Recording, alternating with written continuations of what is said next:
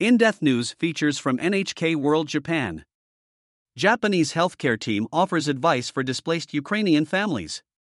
A Japanese healthcare team has adapted an online advice portal to help Ukrainian families displaced by Russia's invasion.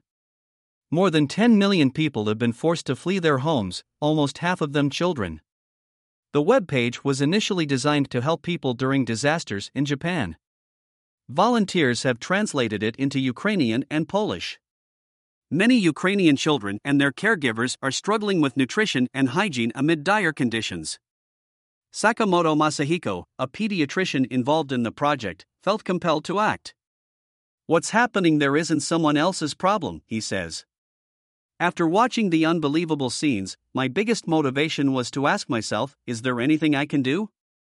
Sakamoto once studied in Poland, which neighbors Ukraine and is hosting the largest number of refugees. He now works at a hospital in Nagano Prefecture, central Japan. He says pediatricians should represent children's voices, even from thousands of kilometers away. Please don't forget about them. I want many people to understand why it's important to help. The web page, entitled To Caregivers, Parents, and Children in Ukraine, offers all sorts of advice.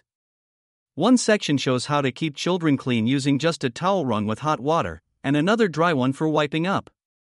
If there are none available, tissues can be used instead. The site also addresses mental health. It explains that children often demonstrate unusual behavior during troubling times.